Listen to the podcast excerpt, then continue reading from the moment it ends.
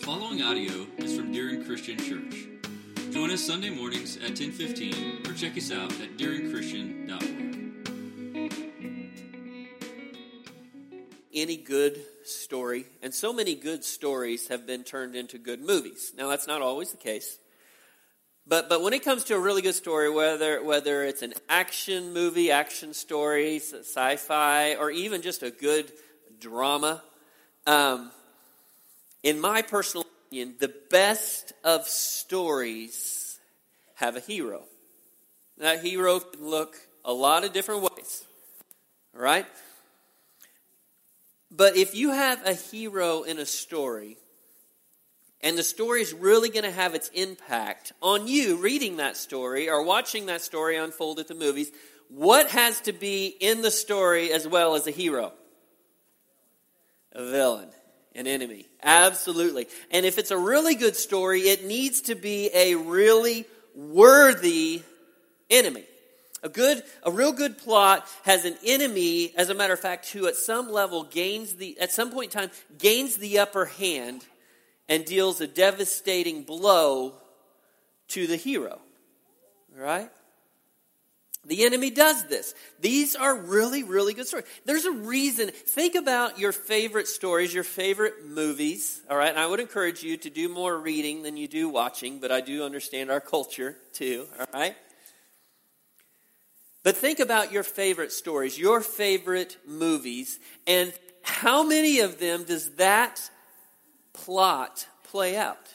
A hero, an enemy, a villain, Okay? And, and, and the villain has the upper hand at some point before the turning point in the movie. There's a reason why this, this story, this plot is so timeless.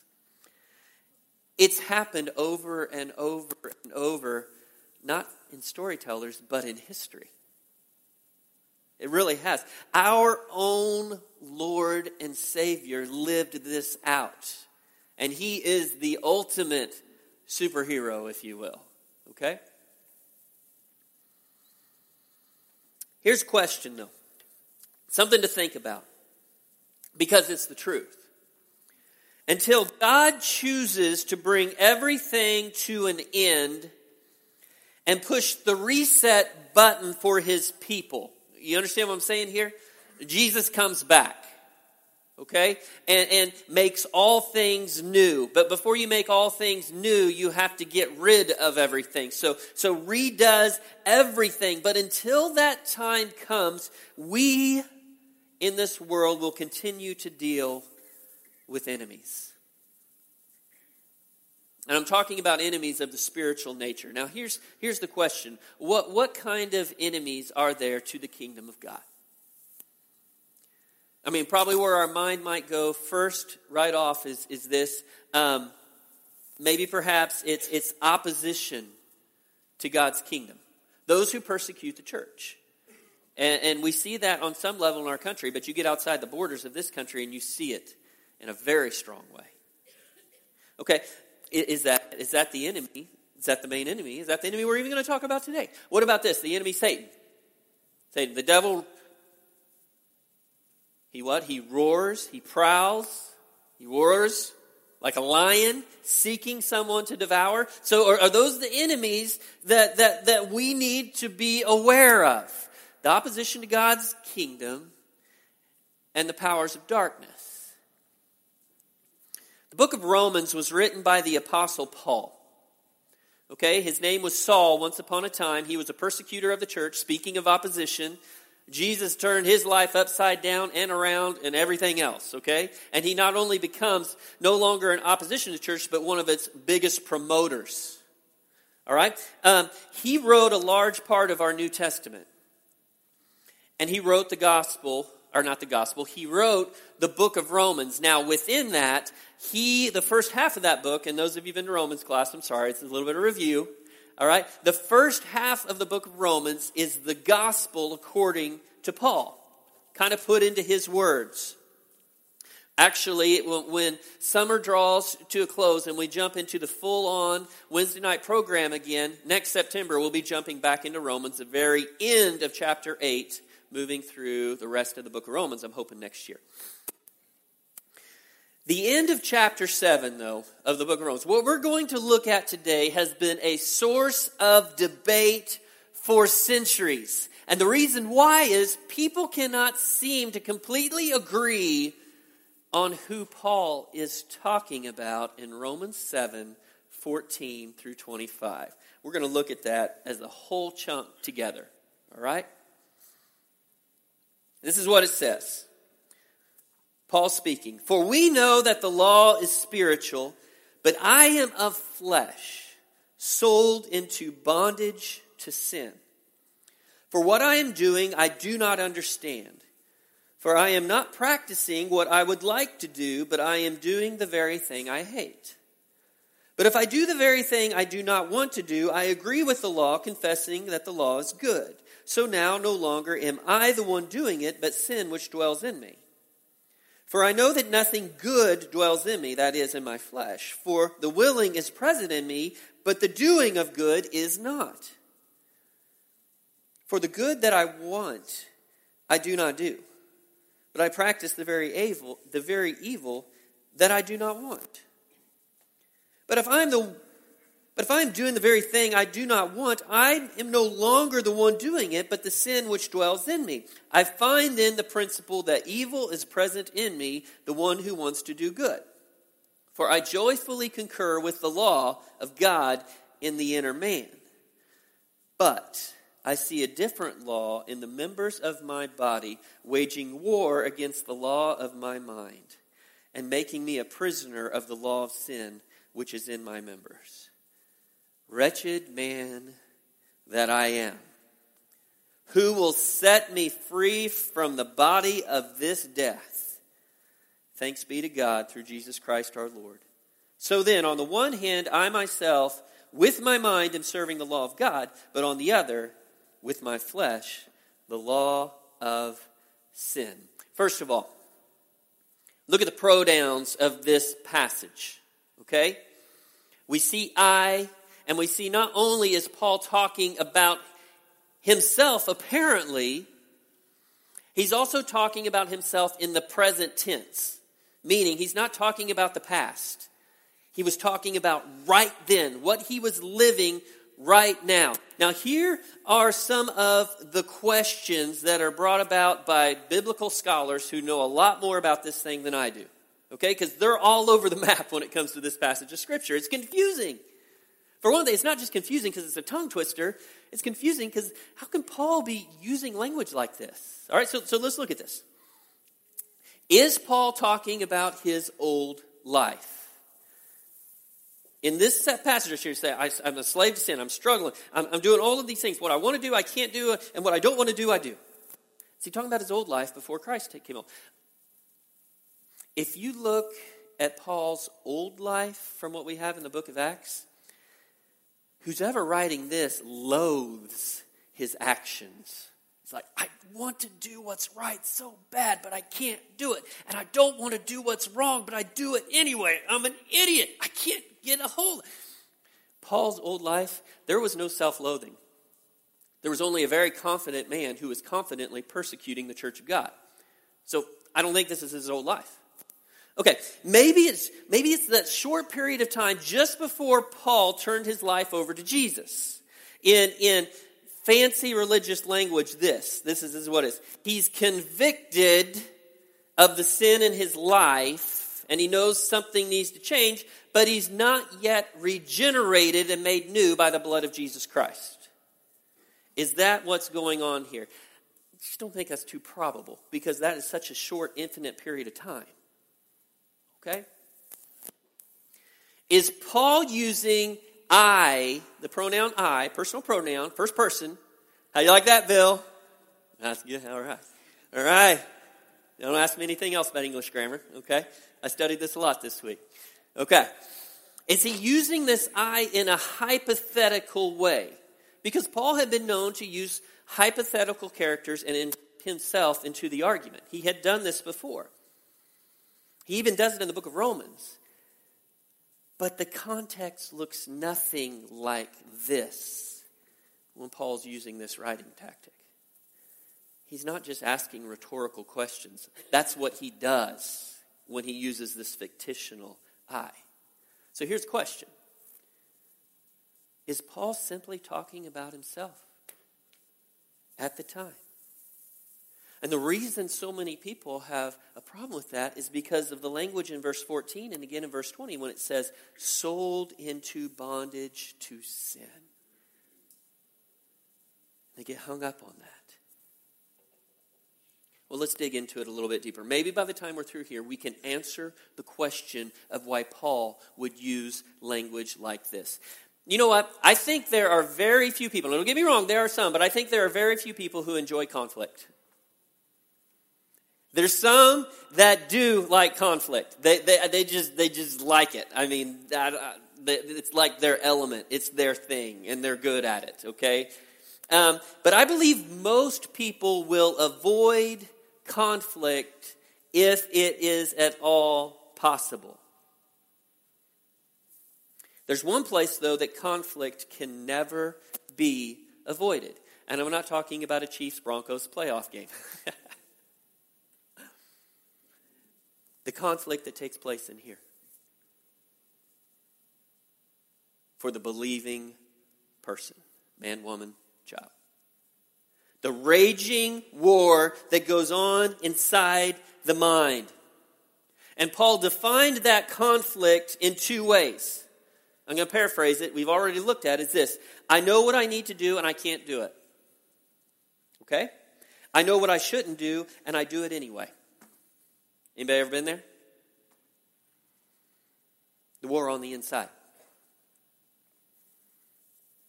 There is one thing that we need to be very, very clear about. Actually, a couple things, but this one's so highly important. And we're going to go, go through those and then get very, very practical today. I hope you like practic, practicality. There we go. I think that, that's the word, I believe. Okay, yeah. I hope you like that because we're going to get very, very practical today. But before we do that, listen closely. There's one thing we need to be very clear about in this passage of Scripture verse 17 and verse 20. We've already touched on it. And if we're not careful, we can come away from this passage with a complete misunderstanding of what Paul is saying. And it's this Hey, when I mess up, it's not me doing it, it's the sin living in me.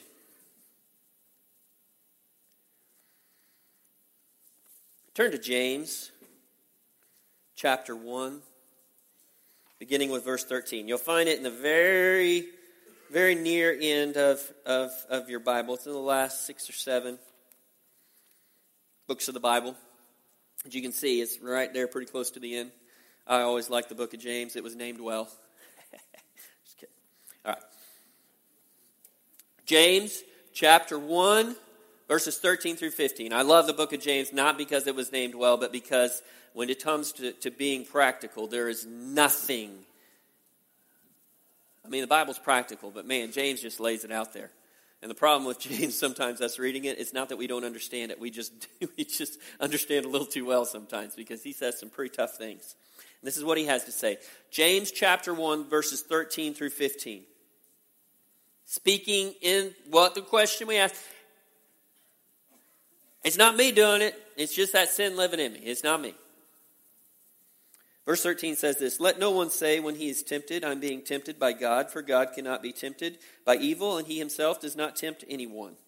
So he's making very clear God doesn't tempt, but he broadens the argument to say exactly who's the culprit when we not only are tempted, but when we mess up.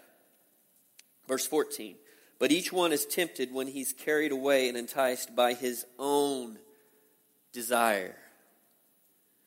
Then, when desire has conceived, it gives birth to sin. And when sin is accomplished, it brings forth death. I'll tell you what, in Romans chapter 8, Paul is not, and I repeat, he is not, absolutely not, removing personal responsibility from us in this passage when we mess up.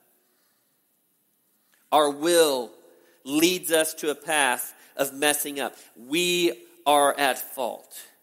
Another thing to be clear about this passage, and it is the central theme of the book of Romans. Look to verse 14. Back to Romans, Romans 7, okay?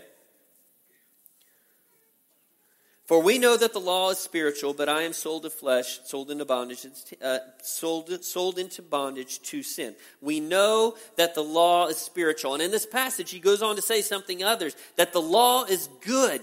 All of chapter 7 is about that. Part of chapter 6 is about that. The law is not bad. All right? It is a good, good thing. Read just a little bit earlier in this chapter. Romans 7 7. This is what Paul says about the law. When he says law, understand specifically, he's talking about God's law. Okay? He says this What shall we say then? Is the law sin? May it never be. On the contrary, I would have not come to know sin except through the law. For I would not have known about coveting if the law had said, You shall not covet. You know what the law does? The purpose of the law in this world is to show us our greatest need. And our greatest need is we need a Savior.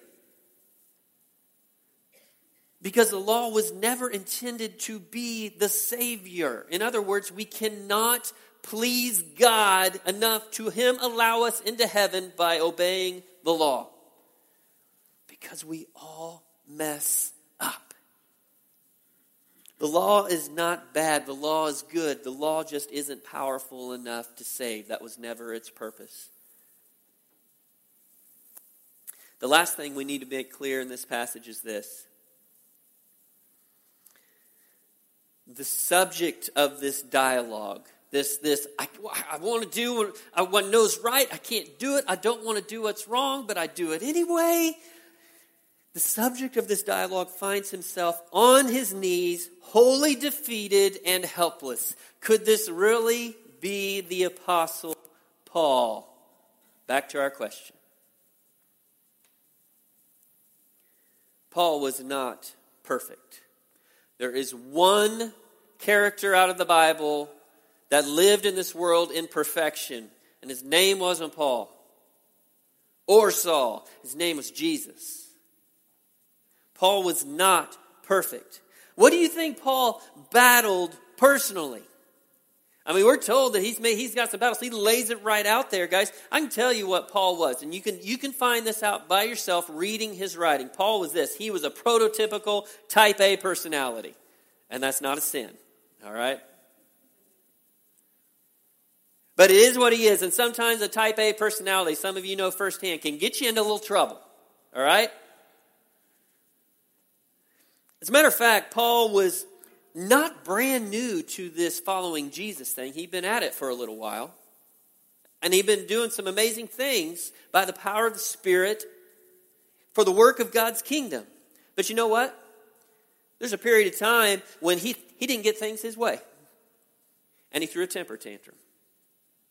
And he split off from his friend and greatest source, human source, source of encouragement, his buddy, Barnabas. Matter of fact, Saul was the greatest persecutor of the church. He turned his life around, became a follower of Jesus Christ. And it was Barnabas who stood by, because nobody wanted to listen to this guy. He was scared to death of this guy. He was taking people to prison. He was watching people get stoned to death, all right? And now he's on our side? What are you saying? And it was Barnabas who stood by his side and said, This guy's for real. Listen to him. And he and Barnabas had a disagreement. And the end result was they parted ways. Paul was wrong. Barnabas was right. Read the writings of Paul closely. You read them. You read his letters in 1st and 2nd Corinthians. You read his letter to the Galatian church. And I can tell you one thing Paul worked hard to, to do battle and he also worked hard when it was time and it was necessary to lay down the battle axe when it came to those who were opposing him and those baby Christians that he got so frustrated with all the time. Matter of fact, why don't you turn over just for an example of this, 1 Corinthians. It'll just be a few pages over for you, okay, from your passage in Romans. 1 Corinthians chapter 4. If there was any group that tested Paul's patience, it was the church in the city of Corinth. Oh my goodness. All right? And Paul wrote actually three letters to them. We have two of them. There might even be more than that. And this is what this is what Paul had said. 1 Corinthians chapter 4, verse 21. And this is the question he asks the church as he's writing him a letter. He says, Hey, I'm not just writing a letter, I'm going to be coming to see you too. All right? And this is what he says What do you desire, church? Shall I come to you with a rod or with love and a spirit of gentleness? You know what's more natural to Paul's personality? I'll give you a hint. It's not the last two things.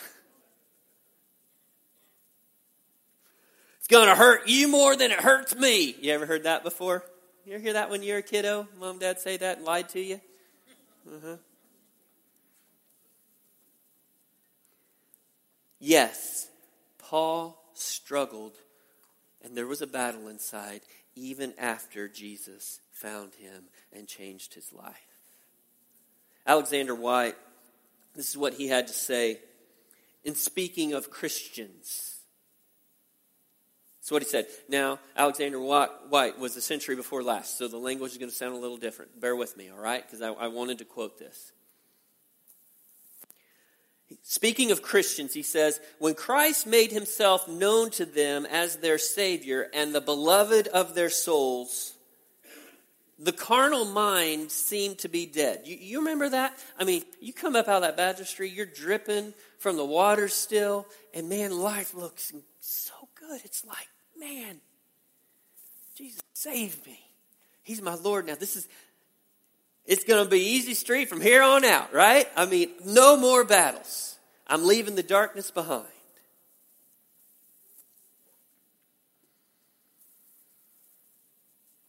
But these people, they found out afterwards that their carnal mind, which is their selfish desires, they weren't dead. So some have experienced more soul trials after their conversion than before they were awakened to the sense of their lost condition. In other words, we still have a battle going on inside. Even when Jesus has washed us clean. Paul's picture of this internal argument we see in Romans chapter 7. It's not completely original to Paul. Maybe you'll recognize a few of these names Philo, Cicero, Plato. How about this one? Marcus Aurelius. Okay? They all said similar things to these, that there's this battle going on inside. But Paul's argument was different because those guys had no verse 25 in their argument. And their argument was really dismal, right? It's like this battle rages and we, we can't overcome it. But fortunately, Paul follows his, oh, wretched man that I am with this thanks be to God through Jesus Christ our Lord.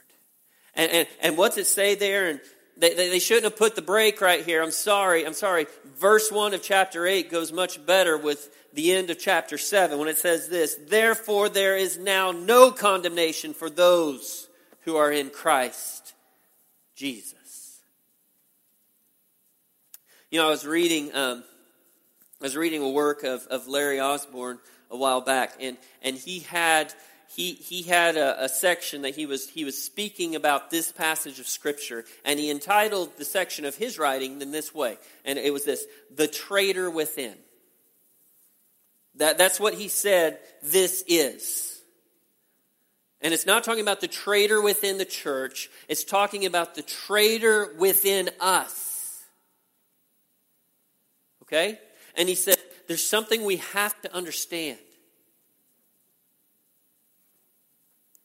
If we don't recognize that there's a traitor that lives within us, if we do not take that traitor seriously, there will be ramifications.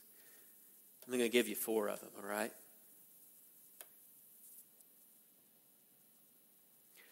Number one, if we don't take the traitor seriously, we will be blindsided by sin.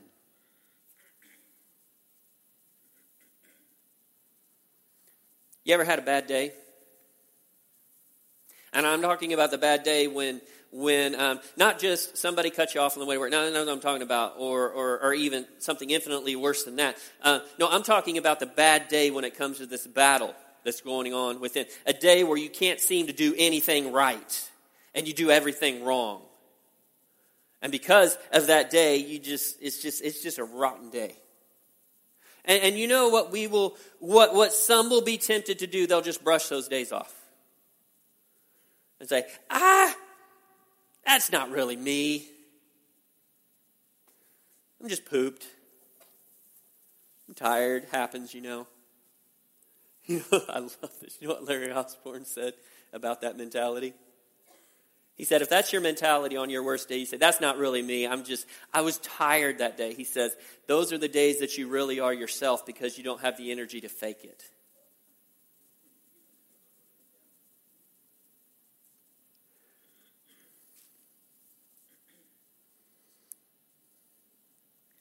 Even more dangerous than that is this. If we don't recognize the traitor within, we will say, I got this. I can handle this. I don't need any help. This is a little too embarrassing to share. I can handle this on my own. Because we're not recognizing there is a traitor in here that needs to be dealt with. Number two, if we don't recognize a traitor within, we'll focus on the wrong enemy.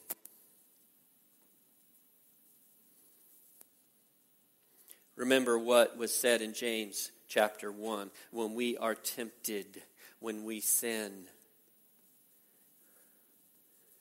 we're the ones at fault.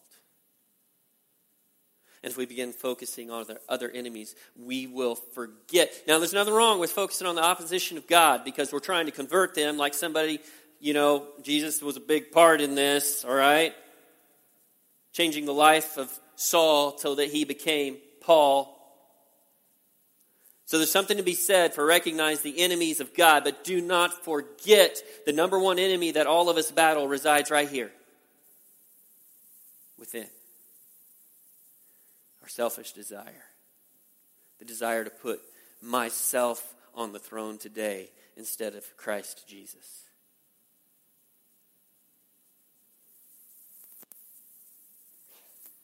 Number three. If we don't recognize that there is a traitor within, we will become disillusioned and cynical.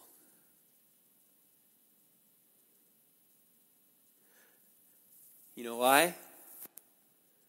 Because it's not just us not recognizing the traitor within us. I don't recognize the traitor within you. And I take you and I put you on a pedestal. And then you screw up, fall on your face, and I'm lost because I put the wrong person on the pedestal. Jesus was the only one who on his own overcame the traitor within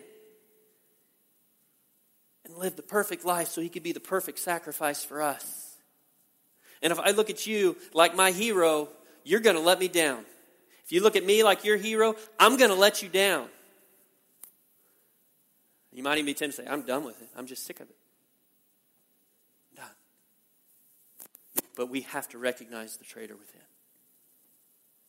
So we do not become disillusioned and cynical. And when our hero messes up, we rally to lift him or her back up again instead of turning our back on them. Oh my goodness, that one's important, folks. Number four. If we do not recognize the traitor within, we will create a climate of hypocrisy and harshness. You know why? Because they've seen us rip someone to shreds for messing up. So I'm not going to let you know my mess ups. I'll put my face on, I'll come to church, I'll do the thing. When I leave church, I'll take it right back off again. And guess what? I'm not going to be real. Not going to be real. Because I've seen what they do to real people at that church.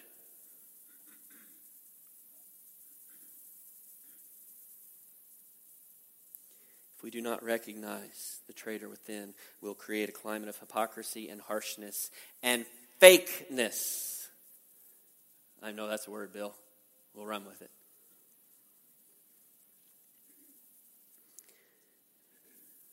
Guys, we've got to tame this traitor within us. Why don't you turn to 1 Corinthians?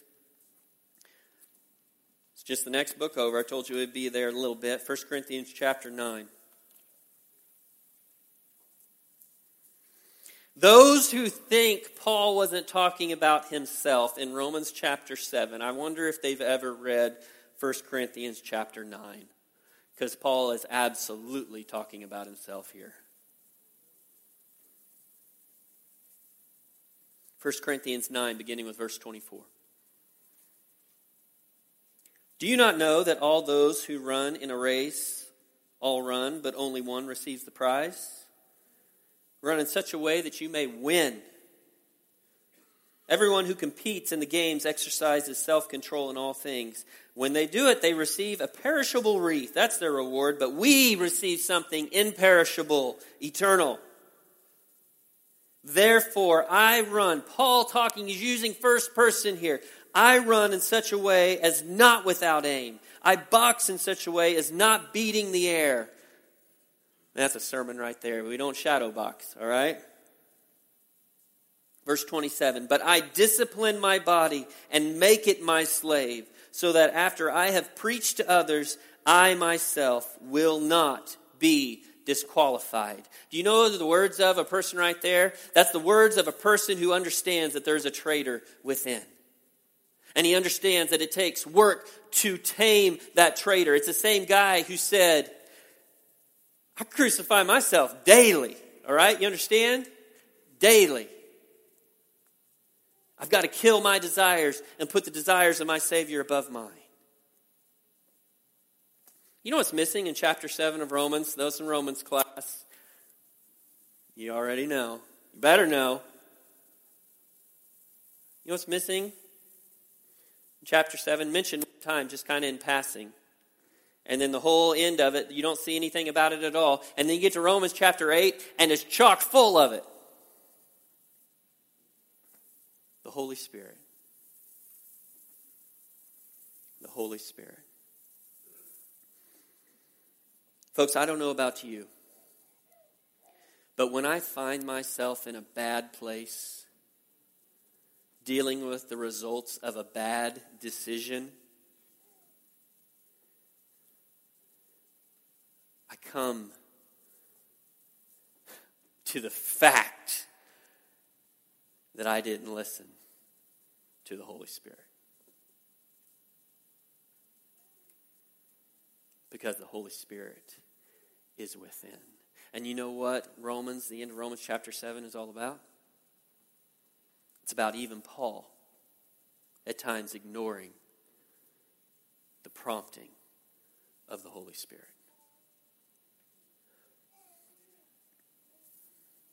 Jesus left this world. Before he left, he told his disciples it would be better for him to leave so that the Helper could come.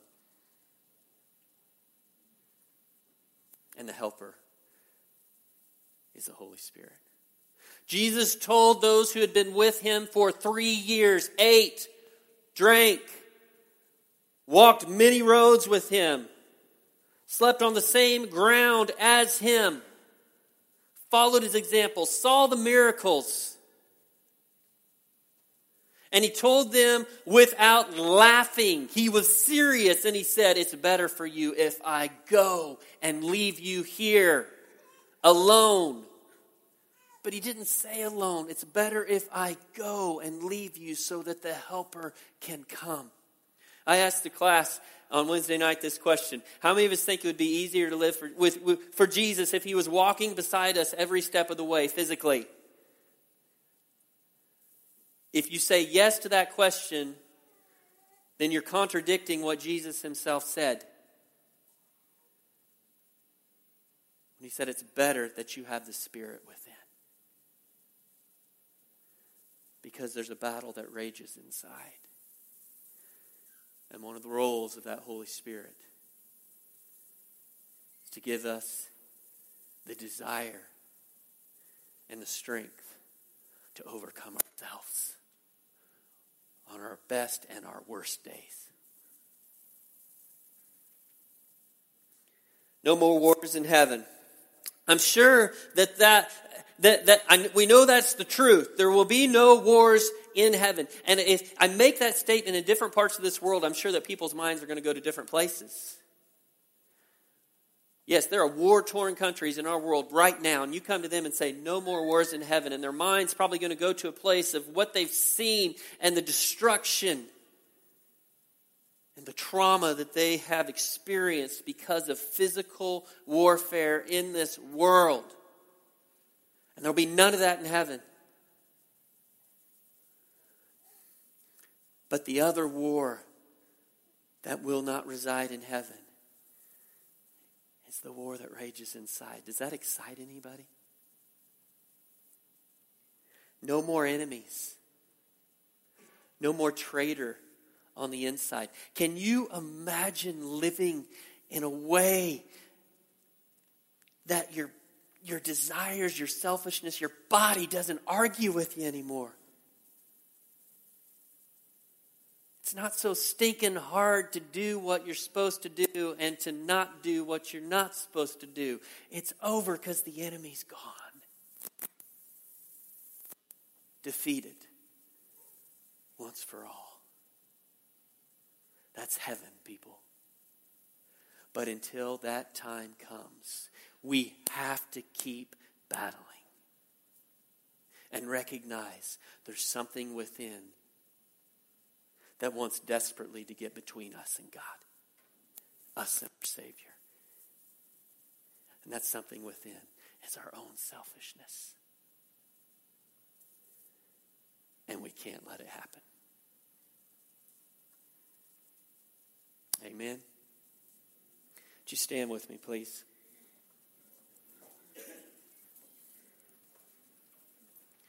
Folks, I hope that when we're here together, or perhaps you are with a different part of this bigger body, this bigger family here. I mean, there's Bible studies that go on, there's life groups that go on, there's Sunday school classes that go on. And in those places, I hope you realize, and if you don't, talk to one of the elders or talk to me or JB. If it's not a place where you feel like you can be real, And if you're struggling with something, really let it be known and expect nothing in return but encouragement. Let us know, because if that's not this place, then we need to change this place. And if today you are battling something that has been made clear to you by this passage of Scripture, do not leave here without doing something about it. You're not in this battle alone. Every one of us has got that enemy inside trying to get in our way. Right? So the Lord's speaking to you today. Don't leave without seeing what He's saying. And I respectfully ask that those who are in this room would leave at least the front third of this room empty as we close the service. If you want to talk to me, that's fine. Talk back a little further or out in the foyer. Those talks are important. Don't stop them. Just give a little privacy for those who might want to come down here because the Lord's moved them in some way. The Lord's working on your heart. Do something about it today. I'll be here, JB. Melvin and one of our elders will be here if need be. Let's pray. Lord God, we come before you today. We thank you, Lord, for. Uh, for the encouragement we receive from your word. We thank you, Father, that, that even a, um, such a powerful servant of yours like the Apostle Paul, Lord, can honestly say that there are days that struggled. And, and, and, Father, I pray that we would learn from that. And if, if need so, that we be encouraged from it, Lord, knowing that uh, not called to be perfect called to be growing people. Lord, if there is one here who's working through something today that, that they need help with, I pray that he or she wouldn't leave this place without doing something about it. We thank you, Lord, that the day is coming in heaven when this war will end, finally. And we will serve you, Lord, and work in a brand new world in perfection, made new by Jesus Christ forever. We pray this in Jesus' name. Amen.